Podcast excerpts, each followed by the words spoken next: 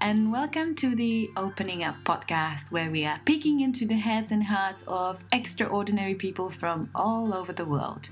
I'm your host, Carolina Quash.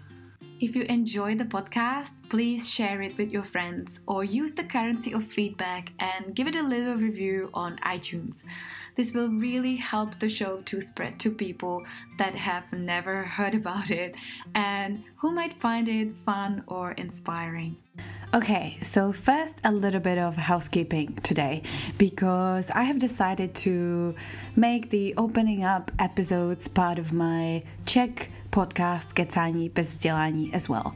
Um, you will actually hear me discussing this with Ariel in today's episode, but basically there's a long thinking process behind incorporating english speaking episodes into my otherwise czech speaking podcast and my dilemma, a constant and ongoing dilemma whether I should blend and put these together or keep them separate.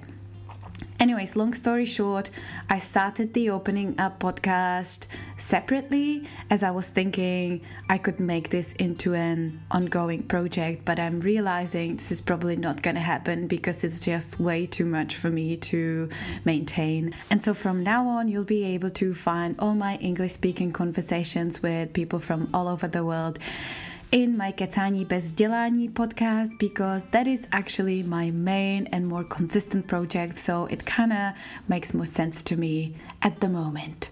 So today I'm talking with Ariel Anderson, who's a mother, a coach, a host of the podcast called Imperfect Parenting, and she's also an American expert in Czech Republic where she has lived for over 20 years.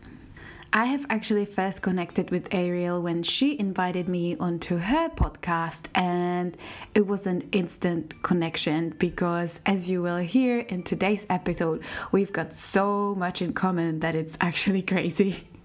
We're talking about many different topics in today's podcast as it was kind of a very natural and intuitive conversation, but a lot of it revolves around living abroad and trying to fit fully into a different culture the clashes between different mentalities and seeing the world through different lenses of different languages and how that changes you. Also, we discussed trying to work out our businesses in two different languages.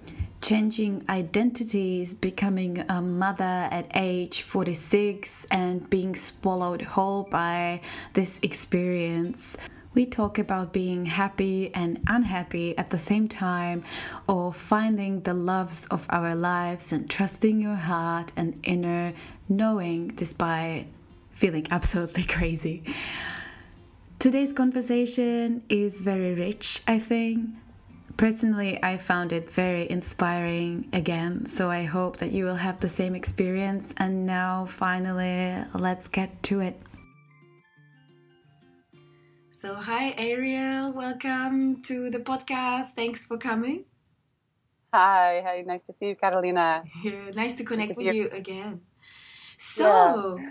I was thinking, first of all, I've got many things I want to ask you and talk about. But first, I was thinking maybe you could tell us a little bit about yourself, like who you are, what you're up to, what you're passionate about at the moment? Because for me, it changes all the time. So I'm not asking in general, but at the moment.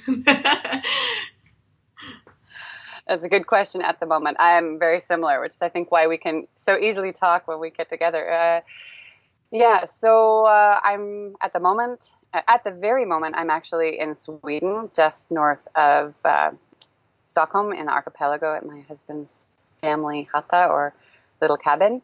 And uh, we live in Prague at the moment. Uh, I say at the moment because I'm actually from Northern California and we've made a big decision that we're going to be moving there in a couple of months. So a lot of transitions going on, but at the same time, when there's transition, even though it's absolutely mad, there's a lot of creativity bubbling up. So uh, I'll get into that in a second. But basically, I've had, I, I thought about it the other day, I would say something like 22 different job career twists in my life. Um, I think most of it is because since I was quite young, and I'm, you know, including babysitting and um, I don't know, working in wellness and working in corporate and doing training and NGOs. I think for me, life has always been about learning, learning something new and learning to understand other people. And um, so once I learn something, I'm like, hmm, okay, moving on. Or I take a piece of whatever I've been in and I take it to the next thing and kind of combine them, which is, I think, where I am now. So uh, before my daughter was born three years ago, uh, I was doing coaching and some training and retreats and things in, in Prague and occasionally in California. Um, mm, have not been doing a lot except for taking care of our daughter and a little bit of coaching while I was um, pregnant in the early years of Al. But now I think it's it's really shifting towards. Um, well, I've been podcasting again, taking that learning and trying to help others to understand one another and as well come back to their own purpose. And I think basically that came, everything shifted as a mom, as you know as well. Things are not always exactly as you intend. I was a very, was, am a very strong, independent woman who came from a long line of strong, independent women on both sides of the family. And it, it, it there was the whole discussion of I'm not going to let motherhood swallow me mm. up. My kid is going to be, you know, independent. I'm going to have space for myself. I'm going to work. I had all these ideas since I was 18, I think. And then even, you know, I deluded myself at 46 to think the same thing would happen when I had Ella. And it was a shock. I, I knew that kids were full on. I mean, I'd taken care of kids. I'd been a teacher at an international school. I got it. I'm not a, you know, moron, but I underestimated the yeah. power of child, and especially one that's very intense and aware and sensitive on the planet. Uh, and so I think that, yeah, I got swallowed whole by the dramas in our bonus family, uh, my uh, husband's family on his that he'd created, and from his Swedish family. There was a lot of stuff going on. And then I just was drowning, and I was, for the first time, sort of happy and unhappy at the same time which was strange. And I just was like, where am I? Who am I? What's going yeah. on? I've always known exactly who I am. And, and my path to some degree um, was about connecting with people, mm. um, helping them and myself kind of keep in our happy, fulfilled zone, whether it was in even in corporate or, or in wellness or whatever in my life with my friends. And so suddenly I was in this really weird place I didn't think was familiar, I wasn't familiar with. So my husband lost his job last year and he we had he said let's just you know let's play around and do some podcasts. So we were in the car. We recorded three or four different topics different things uh, corporate and imperfect parenting because i'd done some writing on that and what it is to go from you know money to no money. And you know we mm-hmm. did a bunch of different things and we ended up landing on two different podcasts. I never would have done it if not for him but I think the the main thing came from I was tired. Uh, I didn't want to suffer anymore. Mm-hmm. I didn't want my friends or anyone, any other mother. I mean, I say parents, but I know that right now what's in my heart is moms. Yeah. Because I feel like well, every partnership is different, and there are always exceptions to the rule. Of course, you know there can be a man out there who's also the at-home mom, dad, and can feel the same way. But I feel like a lot of us uh, moms take it in a different way. My husband can just leave the house a mess she can be screaming, and he's like, I'm going for a bike ride. and my heart is being ripped out. Like yes. when I try, I'm not going to go for a coffee for an hour with a friend, and Ella's melting down, and I feel it totally different. So I just feel that you know we experience it differently, and and you know anyone's welcome to prove me wrong. But uh, so I, I feel this deep compassion and empathy for myself and others, and and I really think that uh, I, I just committed to it has to be different, and I don't know how, one way or another. And for me, it started with meditation and doing sort of some rituals each morning before Ella woke up, or even if she was just waking up, that she had to respect this few minutes that's mine to center myself, to clear the energy, check in with what's going on with myself, and um, really kind of put the intentions to to be on my own path and therefore be able to serve others. And mm. and uh, I think that's where I am right now is trying to figure out that as a way to support our lives and to serve the people that I'm, you know, hoping to inspire to not get in a place where I would, or to move out of the yeah. place that I would. So I think that's where I am now is creating a lot of things from that mm. and hmm. watching how that evolves as we move to California.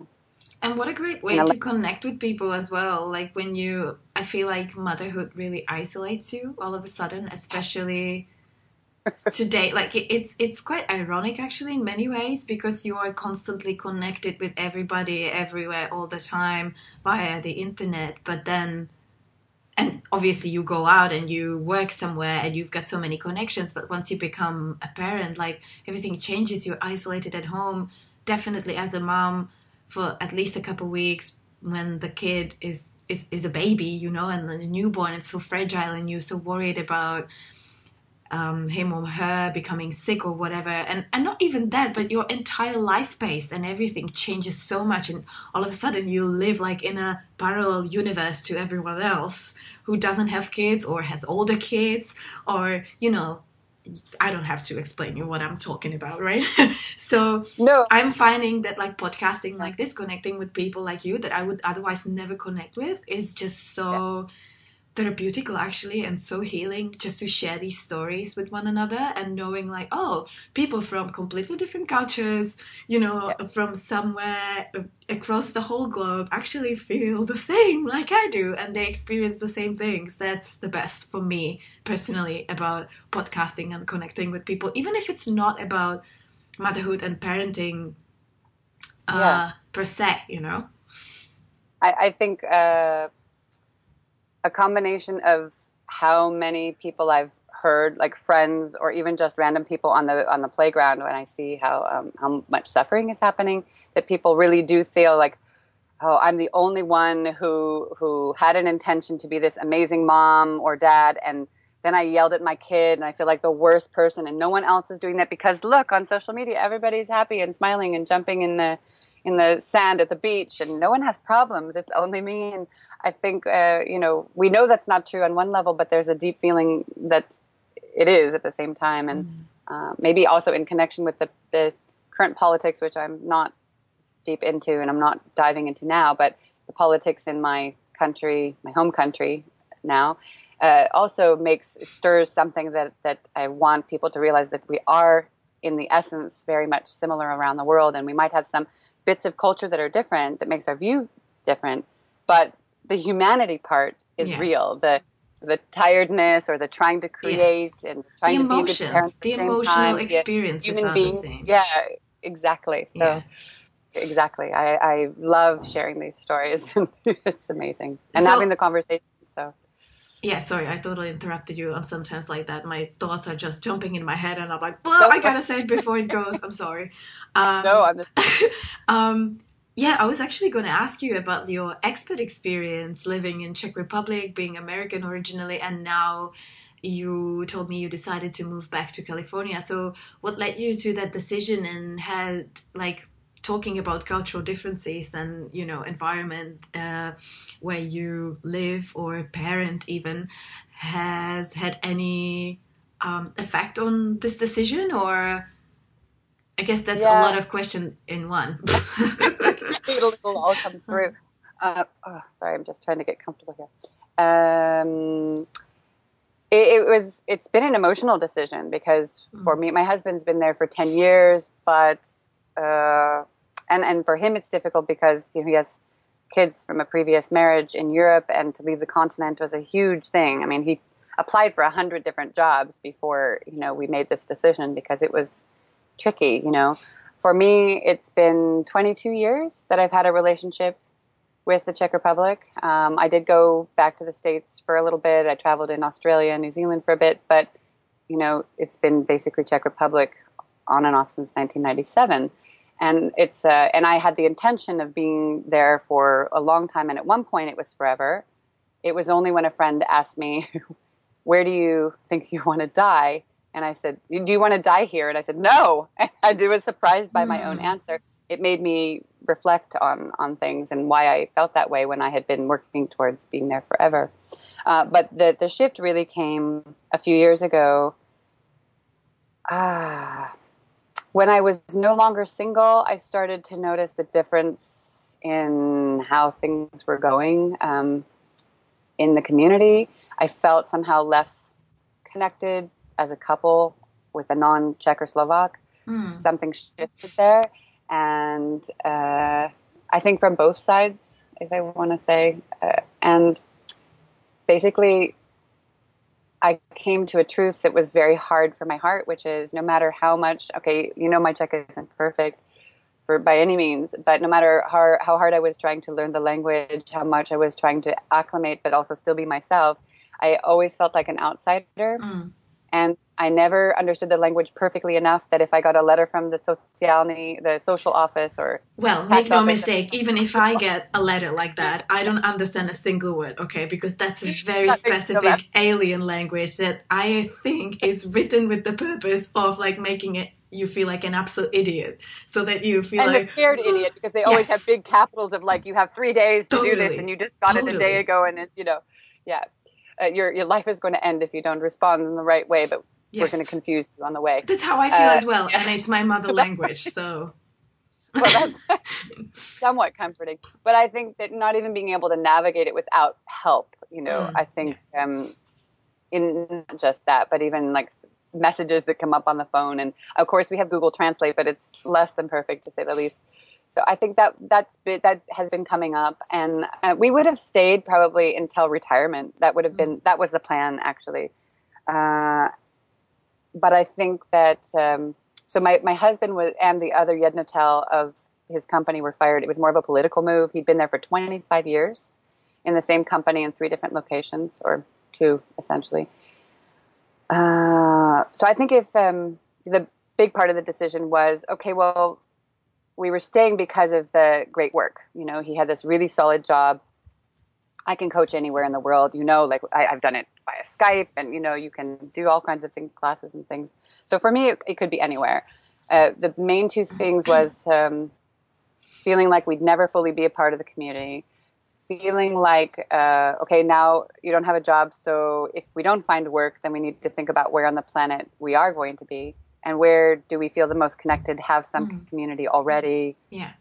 Um, weather is a huge issue. No matter how much we try to acclimate, the it's actually easier for me as a Californian, whereas the two Swedes, my daughter and my husband, they go insane when the weather gets bad. They're just grumpy. So it's seven months of grumpy, and it's really tough. And and not to mention that you know most of the country. So it's, it's really that part. I think we need more days on our bikes and yeah. um, outside. Um, I'm an outside person. We like to go mm-hmm. barefoot. It's there's so much part of who we are that wasn't grooving with with uh, with it. Uh, at the same time, you know, our community is there. We have friends, and the people who are like our family are there, and it's hard to leave that community. Ella, all of her close friends are yeah, in Prague and right? outside Prague. So of course that's a big decision. But at the same time, the school situation was a bit challenging um, as neither one of us is a native Czech speaker, for me, it's not okay to put her in a Czech school. It, a Czech only speaking school, I should say. Um, if it was bilingual, maybe, but my experience of bilingual in Czech, unless they're international schools with a huge budget, is that you get somebody coming in, you know, for an hour a day, and that's for me. Uh, I don't know. It would be awkward. So that must and the schools been... are really expensive. that, are, that are international yeah. schools, and yeah. you know, it's a big investment. So I don't know. Well, she's not in school at all now. So. but going back to like the the isolation we were talking about before, like that must have been even more intense for you in this scenario and environment when you didn't really feel like, or you don't really feel like you have ever fully put your roots in and that you could fully become a part of it? I think uh, it wouldn't be an issue how can I put this politely? Hmm. No, you don't have uh, to be polite. That's okay. you can even swear. right. freedom. Uh, no, I. The, the, truth of the matter is really that uh, I think that finding your people, even in your own language, and uh, meaning your ohana, your your circle, your core values, your alignment with with people on a spiritual, mental, energetic level, is hard anywhere on the yes. planet. Now you add to it the language factor, and I found that I could find these people, but not all of them would then speak English. So then it was really hard for me. I, I can only speak about an hour and a half before I get a headache in Czech if I'm speaking in Czech language, and then I feel frustrated. So even going to I went to workshops, I went to seminars, I went to weekend retreats, and I found it a bit painful because I felt like there was a magic happening. I couldn't relax into a meditation even or yoga class because when I relax, I can't also be doing uh, multiple languages. I need to just relax. Yeah. And it's not that there's nothing in English, but then there might be three teachers, and what if I don't connect with those? Yeah. For example, and it's the same thing with the community. Yes, there's plenty of people to talk to, and I've met some great moms, and I have some great mom friends. Do all of them align in my core values? No. A lot of them are really lovely people. They're lovely moms. The way we think is similar for momming to some degree, and they the kids get along but I don't think there are that many that I really feel aligned with, and that's super important for me. And I mm. think about it also, you know, we talk about Josefina, it's for Ella. I grew up in an environment where it was really normal to do volunteer work and to give and to um, have a certain mentality of sharing ideas and cooperating, which is not the average natural thing to do in the community in mm. Czech. And I get why. I look back at the history and, and what people were forced to do, and I, I totally understand and I don't want that for my daughter. Yes. And the fact that the main line in Czech Republic is "it's not possible" is the first thing people say before anything else is tough. It's heartbreaking. It's hard. There's a lot of lovely people. I just can't connect to all of you, so yes. I'm sorry. I would love to, but it's a big, multifaceted decision. and, and, you, know. you know, I tell you, even me as a as a Czech person, you know, by birth and by mentality and by spirit, really, that that's who I am. I am Czech. And now I'll be becoming Australian. I'm to have my citizenship interview in October. Wee! But ah. I know that's big. I, like if you asked me six years ago, you know, or if you told me, oh, you were to be, you're to be an Australian citizen one day, I would be like, yeah, ha, how would that happen? well, there you go. But anyways, what I was to say is that for me personally, like all these things are heartbreaking like what you were saying, I experience exactly the same thing living in Australia and being Czech. So I have it the other way around than you do. But it's it's so interesting how well traveling, but obviously living in a different country, may you know puts it into a whole different level. That on one hand, like you appreciate what you have back home so much more, but you also become so much more critical of all the negative aspects that you couldn't see before because you just didn't have that perspective of the outsider, right? You were right in the middle of everything, and it's really difficult to see things uh, from a little bit of a different point of view. And now, like exactly what you're saying. So, for example, living in Australia the mentality here like you can it's it's funny because we still hang out mostly with czechs actually. We do have australian yeah, we, we do have Australian friends, but like you're saying, like the mentality and even like sense of humor and you know things that are really like somewhere deep underneath that you don't have to explain to anybody the way how you think, how you process things, even some values like really you know deep level values that you share and you don't even know about it. It's unconscious. It's already there. Yeah. and it's so much more effortless and you know you don't have to put that much energy into the connections with people who are from the same culture as with making connections with somebody who is a different mentality.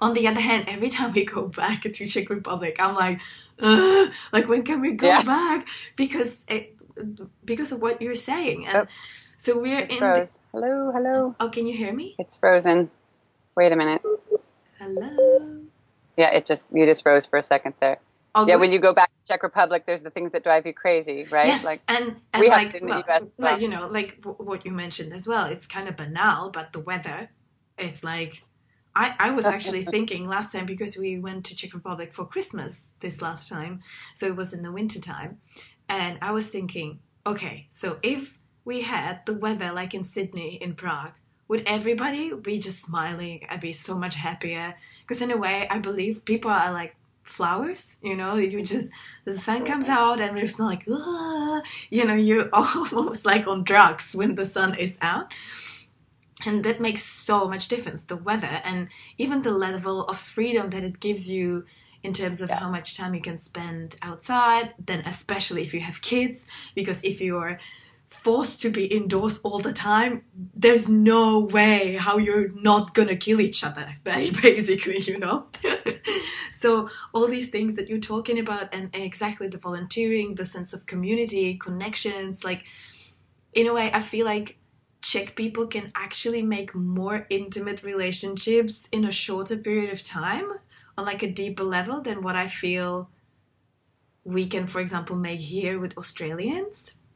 But on the other hand, like the everyday small talk interactions feel so hostile sometimes and you're like oh okay i didn't mean anything i just wanted to you know ask what the time is or whatever just, and and i didn't want to I didn't I didn't mean anything bad by you know looking at you or whatever. So yeah, it's interesting. I feel it very similarly to you and like making the comparison because obviously same for us having roots in Czech Republic living here now. We're constantly thinking about oh should we move back for a while even for Josefina to kind of be with her grandparents and all these issues that you have if you're an expat somewhere. Yeah. Um, I'm also thinking like you know, I want her to grow up in an environment where people are nice to each other and it's yeah. that's the norm, you know, and that like people people are not suspicious of one another and you can leave your bag with your wallet and your phone on the beach and come an hour later and it's still there and you don't have to worry about somebody picking your pockets all the time or things like that. It's funny that you're talking about that because um, it's one of the issues we have with uh, this whole shipping things back thing. Mm-hmm. We're having an issue with insurance because we don't have a home on the other side.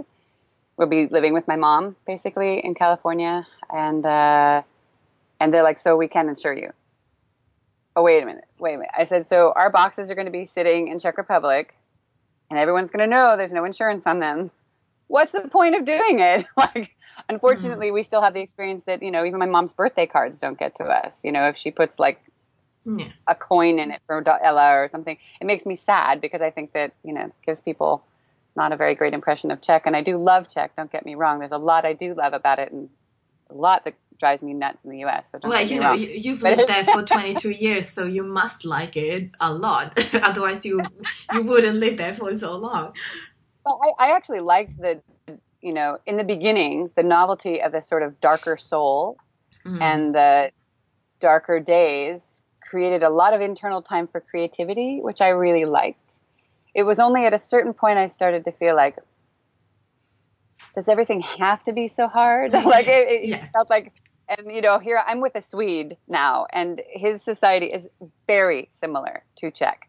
His mentality very similar. I said, "How did I end up with a Czech person who's not a Czech person? What happened here?" You it's know, the I was weather. Really surprised. It's the weather. I'm telling you. it has to be because you know you go to I have friends from Italy and, and Spain and it's, it's they're Europeans but it's a little bit different so yeah I mean we we uh, it's funny what you said about the closer going deeper faster with Czechs because that was sort of the wake up call for me when I spent a few months in the states my mom had some medical issues still does sometimes and when I was there in 2009 I realized like okay let's see if I could come back here and I realized how fast and deep the friendships were mm. happening or deepening. And I think maybe it's a language thing. I, I don't really know exactly mm. because uh, I do have close friendships with my Czech friends. It's just it took a lot longer to get to that point of openness. Whereas you know Californians are like, "Hi, do you want to you want to see the inside of about you?" No, you know, like it's just a little way open. So when you're used to that, it's I think what we're used to, and we're able to find the way to connect much easier somehow. But yeah, yeah, it's I don't know. You know, it's yeah, it's a journey. This whole shift. mm, so a new chapter is awaiting you now. Um, yeah. Well, good luck with everything. and I haven't actually. I mean, we have a handful of American friends, mm. but most of our friends are expats of other origins, and we just have a handful that are Americans. So it's going to be interesting. I said to Mats actually the thing about it being an expat that is relaxing, that is going to be hard to go back and he'll still have, but I won't, is a, you know, you go to a cafe or you go out in public and you can either choose to listen and understand, or you can have it just like an ocean of music. And I said, I won't get that anymore. Mm. so I, you know, going out to a cafe and I want to write, mm, I don't know. We'll see how that works out because I'm going to have to hear about so and so's boyfriend and yeah, you know, yeah. Isn't this interesting how the language kind of creates a bubble around you, especially if it's like your own little thing. And I guess it's different with English because it's so spread out and so international. Pretty much everybody can understand it. So you got to be careful, anyways. But with Czech in Australia, well, what are the chances someone will understand? Well, actually, pretty high because on northern beaches where we live, there's a lot of Czechs. A couple awkward situations have already happened, but. Uh, sorry i have a little bit of a cold today. But yeah it, it's it's good how it can create a little bit of a bubble and you can kind of separate yourself from the environment and Secret just language. Yes yes. It, that can that can feel very reassuring actually sometimes and provide like this little safety safe space for you. Yeah. But um connecting to this like living in a country and but coming from somewhere else and speaking your mother tongue in an environment where that's not the the native language there. I was going to ask you about your podcast because you've got the imperfect parenting podcast, and how are you finding it? Um, like creating this content in English for English speaking audiences being based in Europe or Czech Republic or Sweden at the moment. Like, do you feel some kind of a discord there, or like you don't think about this at all because it just comes so naturally to you? Or like, have you ever? I guess what I'm asking is, have you ever tried to reach like Czech audience as well? Obviously, not through speaking Czech, but through the content you create, even if it's in English or. How are you thinking yeah, about that? Uh, well, I mean, we never at, at first, I, yeah, it's absolutely been on my mind. I mean, I think that the first challenge is, for example, that sometimes there are things that we really have. In, first, it started with affiliate, which I mean, we're not into making money at the moment, but that moment will come. But when I looked into, for example, uh, you know, it's not like they pay you tons or anything, but it was also just to be able to make it easy for mm. for our audience, like to be able to connect to products that we found really helpful, yeah. or travel, or this and that. And suddenly I found out that, but we have, I could see where our audience was, and I'm thinking, great, there isn't something set up that with all the laws and whatever where you can just have a one click and it's you know everybody has amazon it's all even the amazons are separately so that was the first thing i was thinking like it's uh, and, and Czech doesn't have Amazon, for example. Mm-hmm. And I tried to connect to Alza and they kept turning off my account and I couldn't figure out why. So I gave up. So first of all, just being able to do things that local podcasters in Czech can do, I found really difficult. Mm. Um, just to make it convenient for, for the audience. But then I was always thinking, like, I first of all, of course, have people on that are Czech. So there's some people listening who are Czech audience. I would be thinking, for me, I think most things I feel, as, as I said before, that um, as mothers or parents, there's certain things that are similar. So I, I I'm not focusing on um, a lot of the podcasts that I listen to are very American or very Canadian or and and for marketing that makes sense. But for me, it's actually about trying to break that border mm. and try to find our common lines. At the same time, I have had um, for example, I did a, I've been putting meditations on slowly in different languages. And the first one I wanted to do was English and Czech because I wanted to give something to the audience, the audience that were my people that would be a bit working with mindful things at the same time in the madness and wanting to connect to their kids. So it, it, it was a factor trying to find a way to please and, and make it make sense for both English and Czech speaking is really tricky. So it actually was kind of the first time I realized what the heck am I doing because fuck, there were like five podcasts in one week because I wanted them all to be downloadable. I knew that the Czechs might not want to listen to the English podcast blah blah part, so I made everything separate. So there were like four there was a, for kids, for parents in English in English, then in Czech and then in Czech, and then there was the podcast. So I had five in one week and I didn't really think that through. I was like, wow, that's five times the work. And when I was at that time, like really mm. uh, going up to the border of launch time to do everything because we hadn't figured it out yet. So it was kind of funny, but I don't regret it because I really, a combination of wanting to support uh, the people that I know who are creating things for people. I want to support that those friends and encourage them like you could do a podcast or you could do this with more people and at the same time bring something to the audience but it definitely i found it's a continuing challenge to find the balance yeah. to please, and you can't please everybody. And I know that uh, in the end, if I have to be honest, I know that my people are the ones who speak enough English to understand mm-hmm. what I'm saying, who are um, who have already been on a path of some sort of spiritual, mindful something, even if they're a bit lost now in the mom dadness, uh, and and and being on their path and in purpose and being as present and conscious and kind or whatever to their kids is like the main thing. So these are the things of reality. So as much as I'd like to be able to speak all languages and everybody understands perfectly. The reality is, I you know, it's not reality, but uh, uh, but it's still in check, and I still respect it and talk about it with kindness, and it's part of my heart. So yeah, well, it's actually so comforting to hear you say all of this because that has been like my number one dilemma since starting my business. Really, like yeah, in the beginning in Australia because I am torn in between like some content I always feel called to do it in Czech because that's just how I think about it and how it naturally comes to me.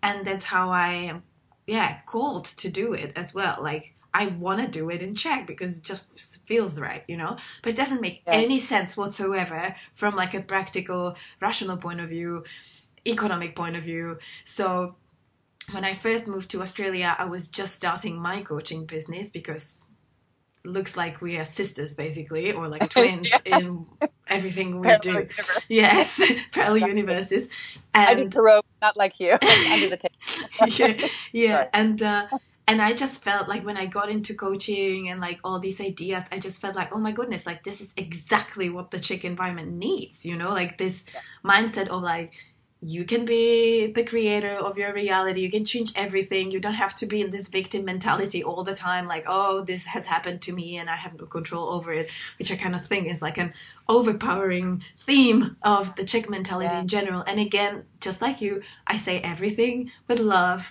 because this is my home. That's where I come from, but that's why I can, I can be critical of it as well. but um, I do the same with the American mentality. Yeah. I'm like, look, I, I, know we're loud. I know we yeah. talk too much so so I was like, I want to work with Czech people also because again, like me being Czech, I understand Czechs. I understand how they think.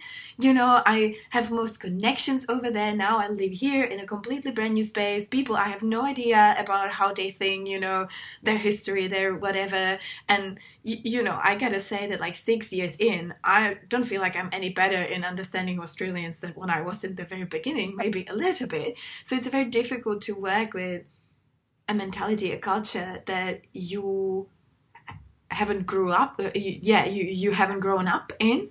Because again like it takes much more energy much more effort to actually understand. But then, then again like economically makes no sense whatsoever because Czechs are never gonna pay me as much money as I would actually need to make it profitable in Australian yeah. currency. And at the same time earning in Czech crowns makes no sense whatsoever when you make the math in Aussie dollars. Right. So yeah, that kind of hasn't really worked and I haven't really figured it out yet. So basically my only progress is that I have allowed myself now with what I do, like these podcasts, for example, or my YouTube videos, I do content in whatever language feels right for that very topic. And the maximum I can do is just do it twice in both languages if I feel like that makes sense, or I just yeah. put subtitles to it. But for example, huh? with these podcasts, just like I was saying before we started recording, like originally I thought this would be part of my Czech podcast, Kecání bez vzdělání, but then I thought like actually makes no sense because people who speak English will never listen to something that is written in this alien language that looks like it came from extraterrestrials, right? So, and obviously, I do want English speaking people to listen to our conversations. So, yeah, I guess this whole blabbering point was about saying thank you for giving me a little bit of comfort that I'm not the only one dealing with this issue. no, and hmm. I'm really glad though to hear, you know, when I listened to you, like what was coming up is when you were talking about how you basically you're you're following your intuition as to which language you should do what in. I mean, I think the the monetizing thing is always a challenge, you know, especially if you're dealing with a world audience versus just your area. Uh, but I, I think it's really great that you're still have the capacity to do things in both languages because I think that what you are offering the Czech community is really important.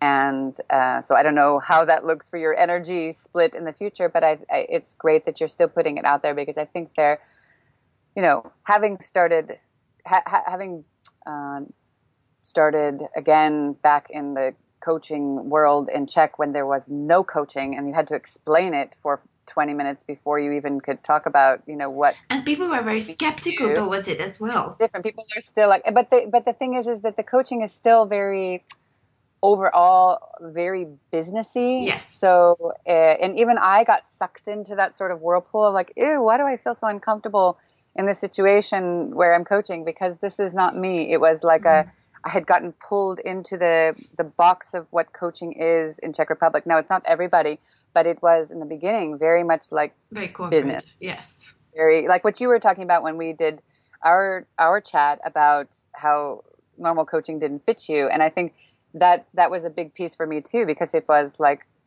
but I'm from California. I know coaching looks different than this. It's been around since the 90s. I know that coaching can be. It's intuitive coaching. There's, you know, empowerment coaching. coaching. There's yeah. coaching. There's like karma coaching. There's everything so how did I get stuck in that as well? But it's it's your environment does affect you and and whatnot. So anyway, it's a it's a funny thing that happens. So I think that uh, people are still not sure what that means when the word coach is next to somebody's name because that's still evolving and it's still expanding. People are still recognizing that it can be basically anything. In many ways, it can be any topic. It doesn't just fall into one box, and that's what it is or isn't. And uh, so yeah, and I think that people are skeptical because they're cautious to spend their money on a scam. You know, someone's just trying to take my money and. But also, blah, blah, blah.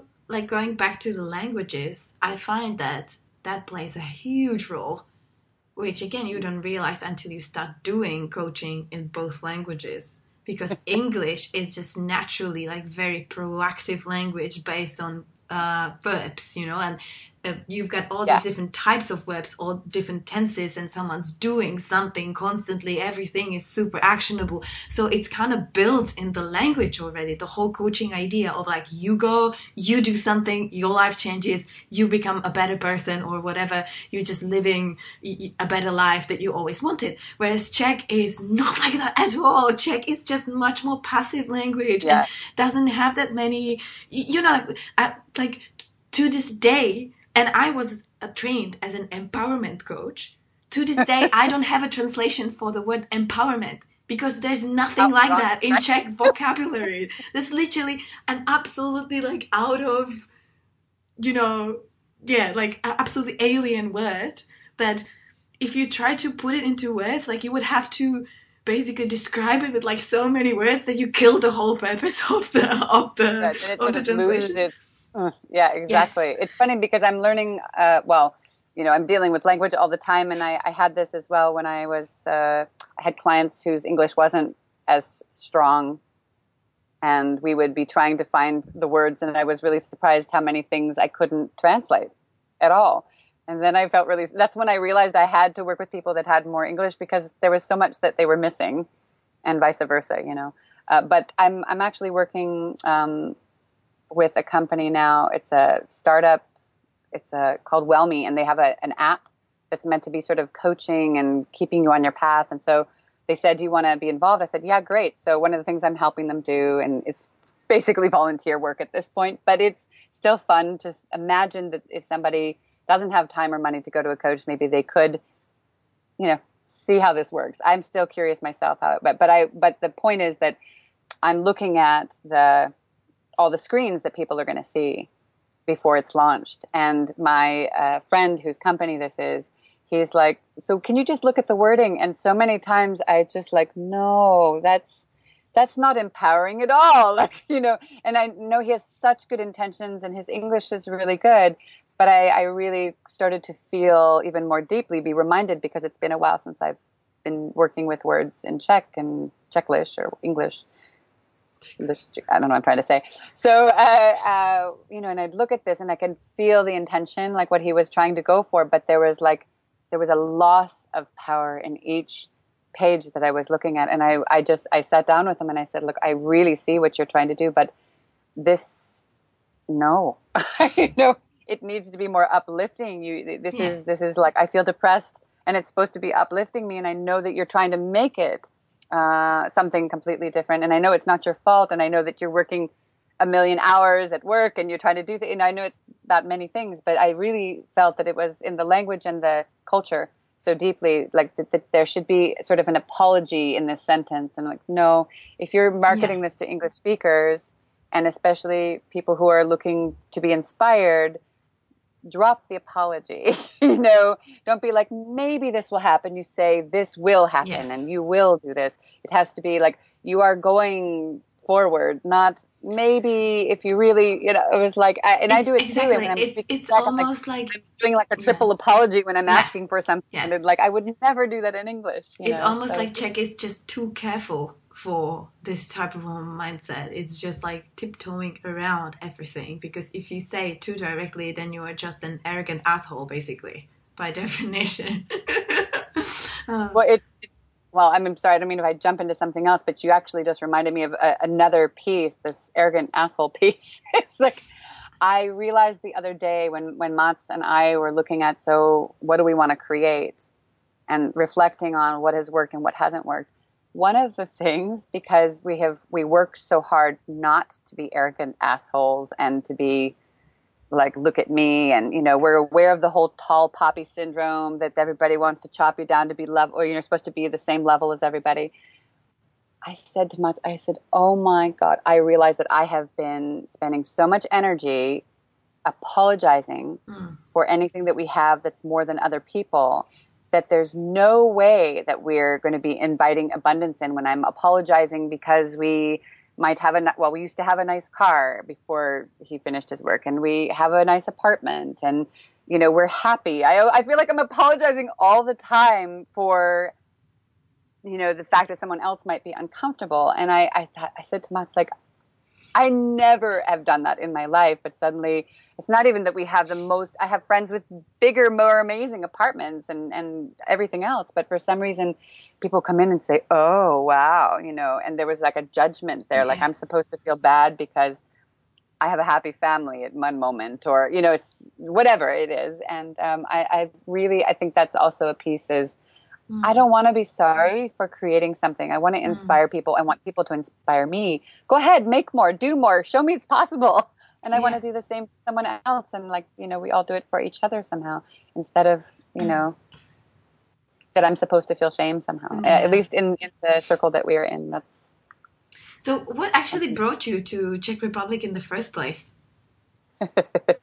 I followed signs. I actually had uh, I had traveled through Europe with a boyfriend uh, two years previous to when I came to Czech. Uh, I had decided I was going to move to this amazing little village in the Swiss Alps that had just captured my heart, full of magic, la la la. And then I got there and I was like, right, there's 150 people here, and I don't speak German. I don't really, and I was told at every place I tried to get a job, like you should, because I was kind of, I don't want to do corporate. I don't want to do anything I've done before. I want to. Um, I had been sick so I was going there to hopefully live in a different way. I wasn't sure at that point if I was going to be well or not. So I was like really making some big decisions in my life. So I went to this village and then I realized, no, this isn't the right decision. If I want to meditate for the rest of my life, that's great. But I was 20 something and I wasn't really there, you know? And as well, everybody said, you need to get a German boyfriend or a Swiss boyfriend in order to learn. I'm like, uh, what? in order to fit in or something like yeah. this. And I didn't like that answer. So I said, okay, universe. It was pretty amazing little village. Um, I sat outside one night and I said, if I'm supposed to be in Europe, you need to send some sign right now. And within the same week, two different random strangers that were walking through town said, you need to go to Prague. No reason, just you need to go to Prague. And so I did. And then everything fell into place super magically. I, I, actually got hired for a job without an interview. She simply asked what my sign was and where I came from. And what kind of a hired. job was that? It was a management job at Club Radost FX. So it was like cool. a, you know, lounge, club, music, mm. food, mm. bar thing. And I was really wanting, like I said, some completely different experience, which I definitely got. but uh, yeah, it was bizarre. And I and the same thing. Someone came up to me said, "Aren't you looking for an apartment?" And I got something for 750 crowns. That's like the equivalent of like 40 50 dollars for a three bedroom with a with a lady who did yoga, and it was near the forest. It was It was you know in the. 90s, right? Yeah, it was late Yeah, 90s. 90s were crazy. the crazy time. Like if I had had the concept of buying something, maybe that would have been smart, but I wasn't there. So yeah, so it was that was the main thing, and and things were quite magical, and I felt like I had, uh, an, I have since been, you know, spent some time briefly living in Hawaii, and and in Kauai there was this whole thing where the universe in that particular there's something about the energy there that really puts your stuff up in your face like let's work with this let's progress. And i felt that in prague at least especially in the early years. And uh, there was a lot of spiritual stuff happening for me because i had a lot of internal alone time in many Mm. ways and i spent a lot of time at chayovnas so there was Mm. something that, that clicked in for me Oh my goodness, there was such a boom of chayovnas, of tea rooms in, in Prague at that time. Well, that was boom of Yeah. everything, really. I then- remember the first McDonald's and everything. and and that's where you met your people and they might not have spoken spoken spoken english but they were like they were interested in you know i was doing reiki and there was different things i Mm. was interested in and uh and they Oh, were so you- there. You're also a massive hippie. You don't you don't say that too often No, I don't in your really podcast, and I, I, I ah. Yeah there's a lot of things that my, my husband always says is there anything you haven't done or been into? And i'm like well you know. Uh, well i mean i grew up in northern california so there's a lot of things that i just consider normal which people hear like oh you're such a i mean i often say oh i'm from california and they go oh okay but you know, i wore shoes and i worked in corporate i mean i'm Yeah. i'm not like the don't you know shower hairy legged kind of yeah, me type. too. I, I worked in So- you know Exxon there's a lot of things Go figure. and yeah. and it's the, the, the, the biggest petroleum chemical um, company in the world, and I do tarot readings now, so you know. I, I think it- I think it uh, gives perspective, and I um, am thankful for that. I guess you could say. So yeah, there's a no, you know, and what and what you just said is actually kind of a point that I've been working with. I would say for the last ten years, which is I've always kept my my deep spiritual beliefs and reality uh, separate from my work, except when Mhm. I was doing wellness and when I was doing the massage and Reiki for a while, long while, and I, I still can do it. I just don't.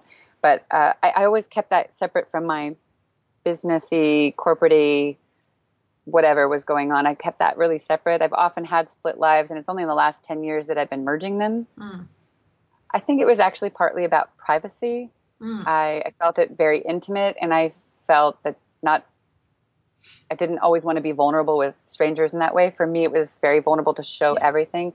Whereas now I realize the opposite. I think for true connection and to really serve the whole purpose, you know, on the planet thing, uh, that's somewhat necessary. So it's a it's an, it's an interesting thing. So I'm still working with that. You know, this whole raw, real, and yeah. unfiltered. I'm not quite there.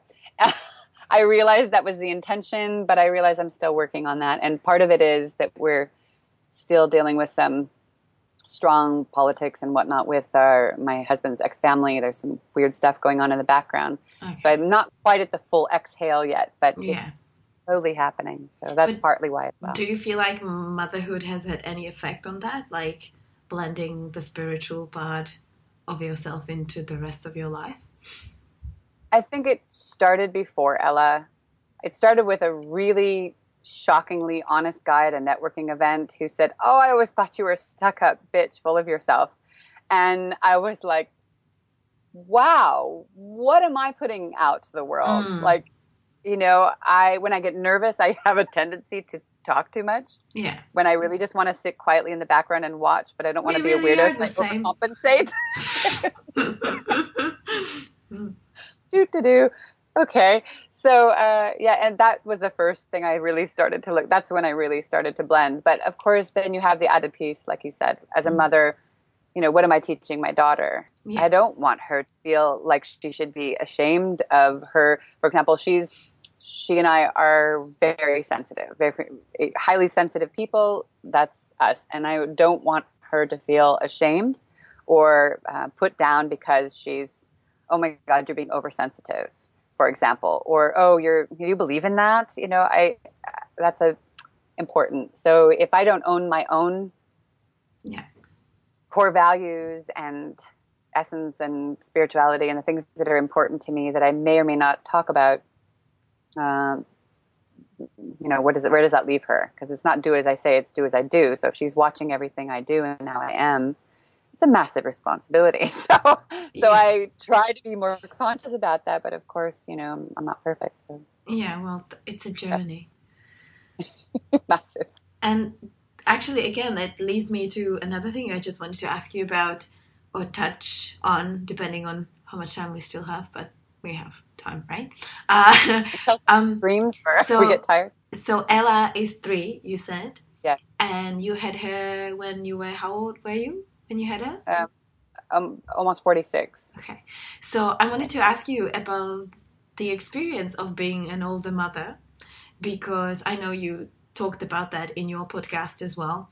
And well, first of all, I guess I just want to find you, uh, find you. I want to ask you how you are finding it. Like, how, what is the experience for you? Because the reason I'm asking is obviously there's a lot of judgment around like the age of mothers today i feel like there's a lot of pressure on us to be have kids at a very specific age and it's kind of absurd and crazy because if you have them too early well then you have ruined your life and if you have them too late then you've also ruined your life and you're irresponsible and blah blah blah and i don't know you know whatever people are thinking and so yeah i wanted to ask you about how you're feeling about being an older mother and whether you face any of these judgments or how you're dealing with them and yeah just what your experience has been uh, hmm. Overall, I mean, I couldn't have done it another way. I, uh,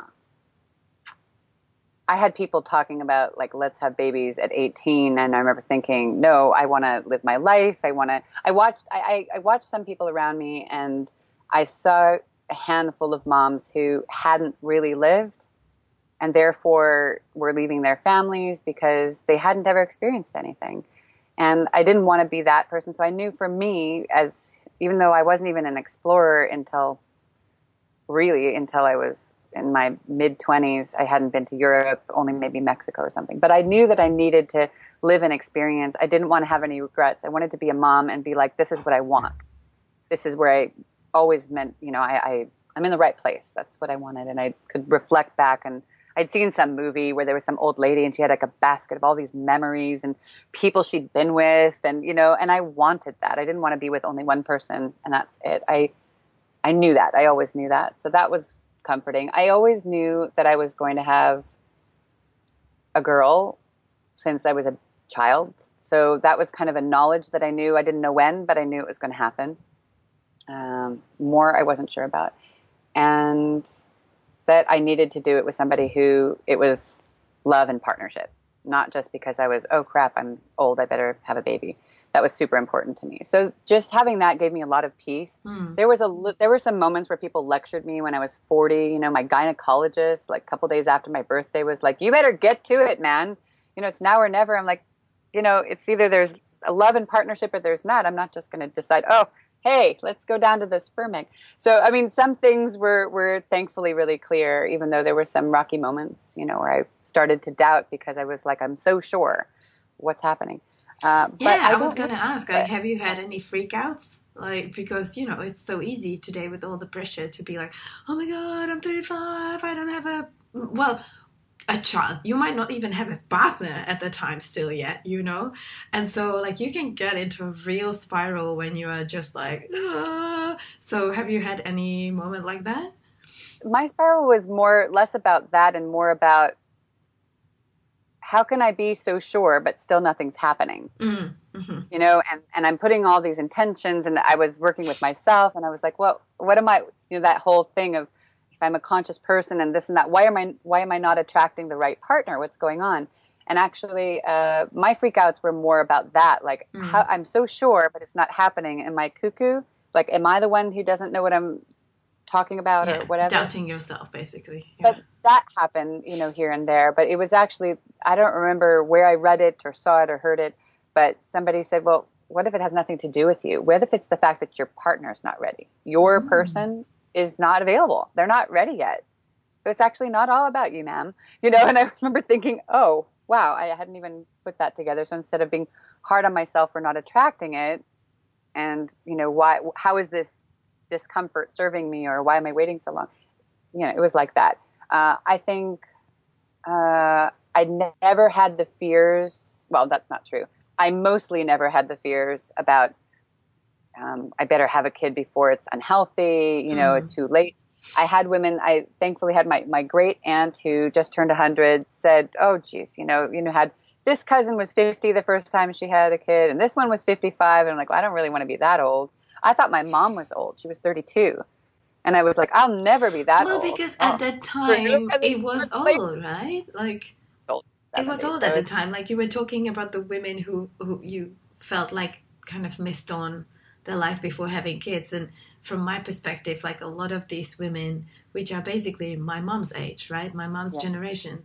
They even feel resentful towards their children for Yeah. such a long And time because they kind of stole their lives from them, right? Like, and I, I I see that a lot. Well, I see that in Czech. I see people who had kids because they either got pregnant or felt they were supposed to. mm, And I, I remember when I came to Czech Republic, I had 24 year old friends who were being told that they they better hurry up, and by their doctors and their families. So I was like, I think the thing that's great is um, in the in the journey of being an older mom is, uh, you know, there are a lot of older moms in California, in Northern California, where I live, because people have their careers, they have their kids later, they're not, they have the money to do insemination or whatever if that's their choice. I, we didn't do that, but it was it was um, it's a norm, you know, there. Whereas I don't feel it as much. It's it does happen, but not as much a norm in in Czech, uh, Yeah. at least since I've been here, uh, there. And uh, I think it's so I changing feel now, like I to, it is it is definitely changing now. There's quite a few people who are and it's also I- I, just like- I just feel like the European environment is more conservative in this. Like obviously it depends also what country you live in. But I mean in many ways it makes sense, right? Like biologically you are the most ripe, like an avocado. around that age, like around I don't know, like even twenty two or something, like super early. But then like your psychological mental maturity is another thing right the, the partially the reason i was asking you about your ex- experience is that i am i'm going to be turning 33 in october and mm-hmm. i actually now with having a toddler because josefina is two and a half so pretty much the same age as your daughter i am exhausted i'm like man i should have had this child like 10 years ago because I would feel like so much fresher, younger. Maybe, yeah, maybe that's an illusion, but it actually crosses my mind quite often that I'm like, mm, maybe I should have had her a little bit earlier. But then I also know that I would not be as ready as I was. And so, like, I obviously wouldn't have that many issues that I have kind of come to closure with and things like that, which, yeah, well, you know, don't listen to me too much because it means tomorrow some kind of a storm is going to come to remind me I haven't actually resolved anything whatsoever. But, um, you know what I mean? like, yeah, and sometimes I'm just thinking of like, yeah, maybe I would have more energy and I don't know, yeah, like, you know, being chasing a toddler or whatever if I was a little bit younger than what I actually am. So that's why I was interested about your experience as well. Well, that's Mm. funny that you're talking about that because ironically, I just wrote a blog in connection to because I now do every the first podcast of every month, which is the first Wednesday of every month, is dedicated to older moms, Mm. and the rest is just whatever it turns out to be. But uh, I just did a blog talking about exactly that. That in fact, uh, I had been a nanny and a babysitter um, very early on, and I remember. Uh, yeah, I mean, in my teens, in my in my teens, maybe I didn't feel it, but in my twenties and in my thirties, when I was working with kids, I was fucking exhausted. So it helps me to know that I was working with kids, and I didn't even have them twenty four seven.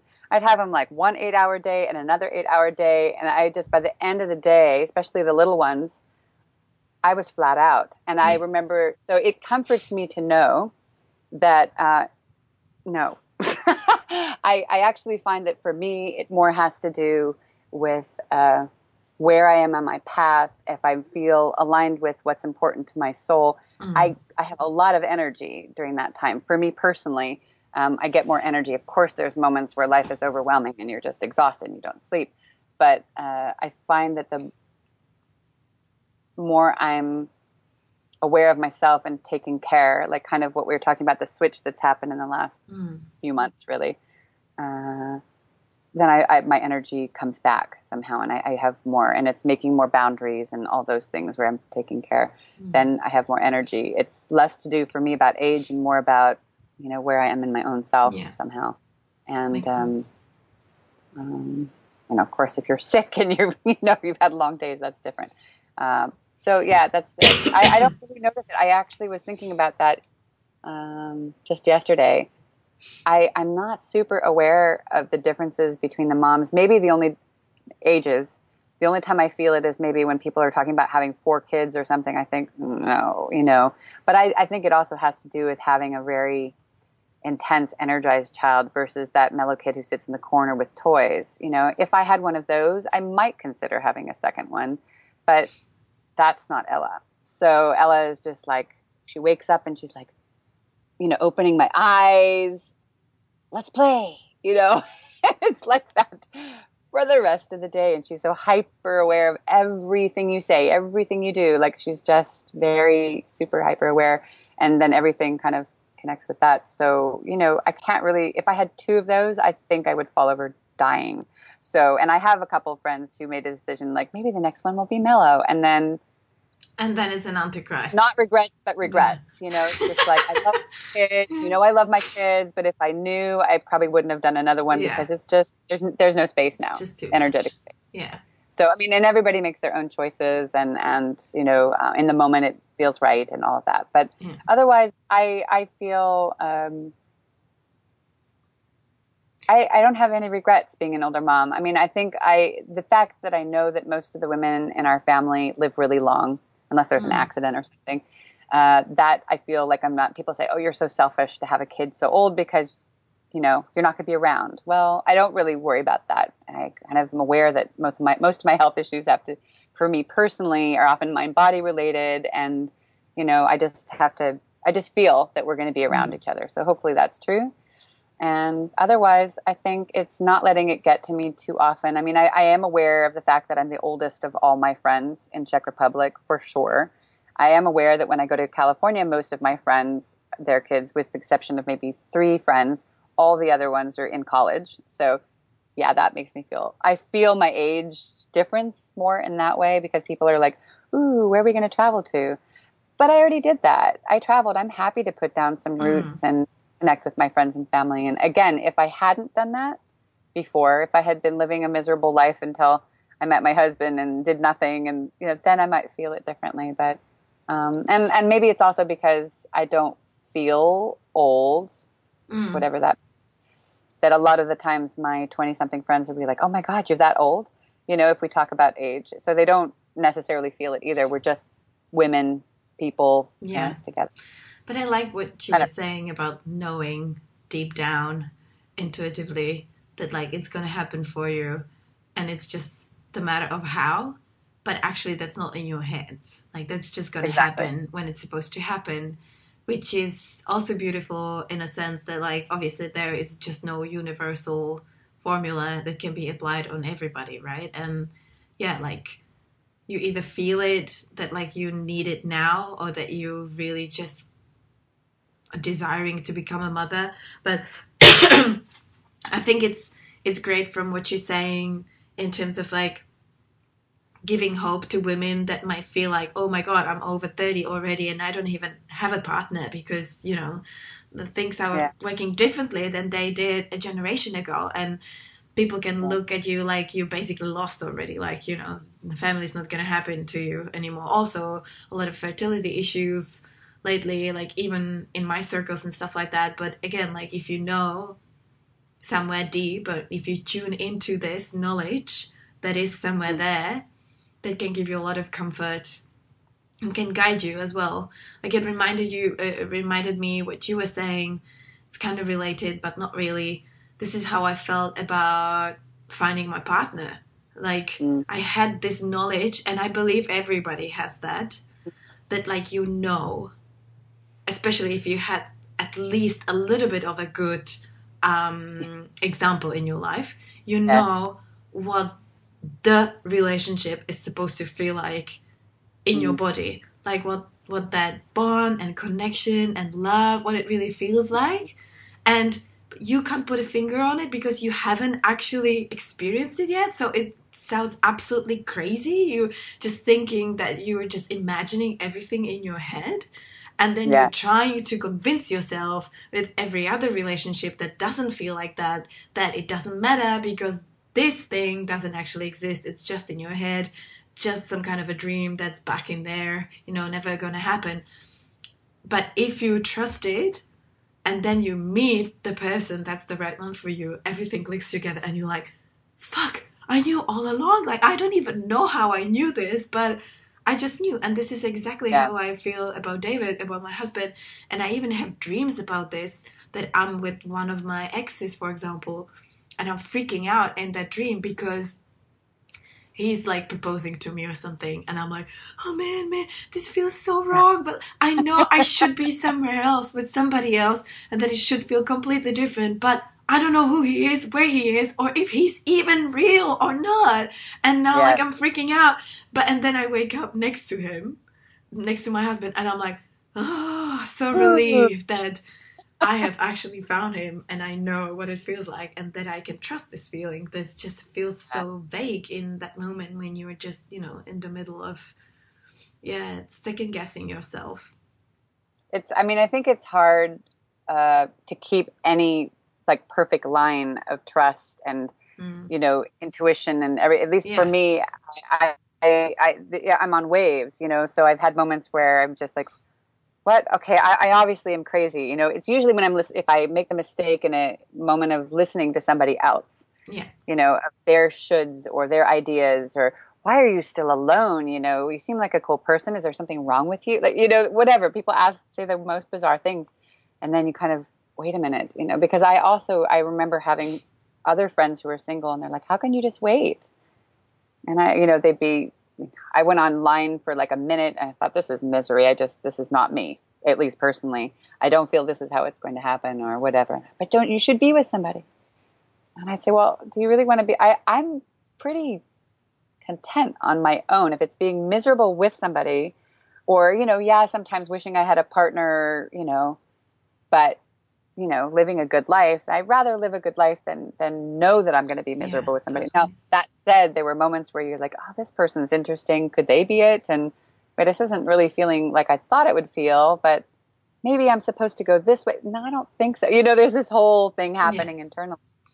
But everybody, it's like the the different jobs. I always felt yeah. like I'm learning more clearly like what it is I'm supposed to ask for. And and for me, that my work, my home, and my husband all came at the time, I, I basically had a moment of clarity and I was in that yay place, you know, when you're all connected to the universe and source and you're feeling like, yeah, everything's possible.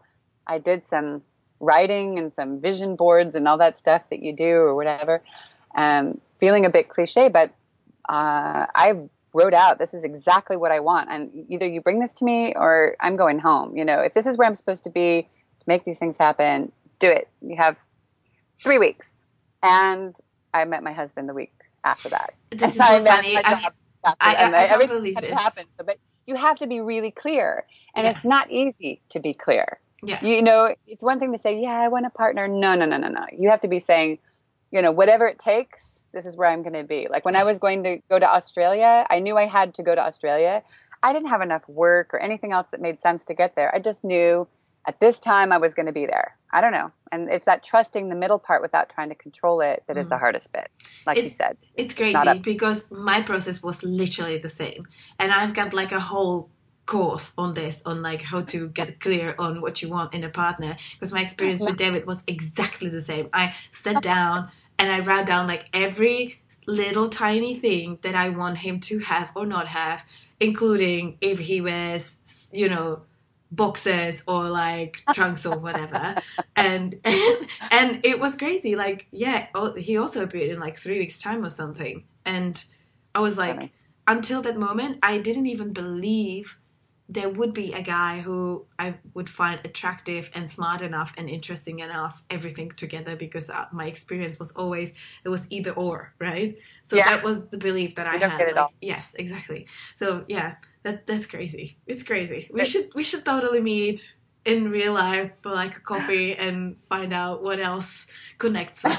it's going to happen for mm-hmm. sure in Australia or probably Czech Republic. Yeah. I would say most likely those two locations. Mm-hmm. But no, it's uh, it's it's powerful, and it's funny because it's funny that when you just were talking about the details, I hadn't even really thought about it because I'm going through this process with this coaching circle of you have to be really specific about who you really want to connect with as far as you know your audience and your and I'm like oh I, I don't want to give all those details come on but then I realized you know that's exactly mm-hmm. what's worked in the past is like yeah. I wrote like person, I wrote like four pages of requirements, and then then when we were dating on distance because he already lived in Sydney, I was still in Prague. I sent it to him in a letter. It was funny. I think I think he still has it somewhere. Hopefully. but I person you can share those with things with. It's funny on our second date, Mats and I did the same thing. We had we each had lists. His was a little shorter, I can say, than mine. a lot shorter. His was like this big. And like, he was, whoa. Uh, my friend said, oh, Are you crazy? Why would you do that? I said, Then you know. You just like, mm-hmm. if it's the right person. We knew. We already knew at that point. Yeah. So yeah. it was an instant clarity. But, you know, it's uh, all the things you're supposed to do and all the books and the people and the experts and the, all things that people mm-hmm. say. And But when you know, you know. It's just, yeah. you don't have to worry about yeah. things. So. well, thank you so much, Ariel, for the beautiful conversation.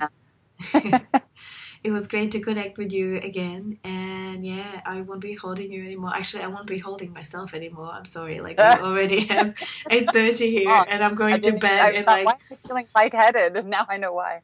Yeah, I'm I'm going to bed in like half an hour. Just you know, I'm going to bed super early just to keep it safe, just in case my child wakes up in the middle of the night and cries, i bed "iPad, iPad." iPad again because she doesn't cry mama she wants her iPad in the middle of the night. That's what she calls for. and and guess what? Guess what? I wrote this article in Czech, by the way, on my blog last week about like how we um, regulate screen time and that we actually don't regulate it much and how she regulates herself very healthily you know, what do you think happened like a, a, day after? She started binging completely and waking up in the middle of the night screaming iPad instead of mom. So, well, it, the universe has a great sense of humor. That's yes, all I can bam, say. Bam, bam, bam. You thought you figured well, it out, yeah. Well, Ella as well has been getting a lot more um, screen time than normal because of the moving and the yeah. packing. Because I was one month by myself, there was no other way. Yeah. But I've discovered that when she melts down and freaks out completely because I'm not letting her watch something again, oh wow, you've been watching too much. And Matt's like, just give it to her. I can't stand that noise. Yeah. And I'm like, no, no, no, no. You have to write it out because that's the moment when you know you can't give it to her. you have yeah. to just take a breath. It's just reach back. You know, she'll be like two seconds later playing with her. Toy. When she starts calling for it from her sleep, that's a completely whole new level. No, I think uh, it was actually funny. It was actually funny more than anything else. But yeah. Okay, so I'm, i need to go to bed okay. just in case she screams for her iPad again in the middle of the night. Um, well, thank you so much. Uh, and yeah, hopefully see you again sometimes. Bye. I hope so. Take care. Bye. Thanks a lot for listening. I hope you found the conversation inspiring. If you did, please don't forget to share it with the world or leave it a little review. If you send me any feedback or a little love note to my Instagram account at Carolina underscore Kvass, or you can check out my Patreon page at patreon.com slash Carolina Kvass. Thanks again. I hope you have a great day, and until next time, bye you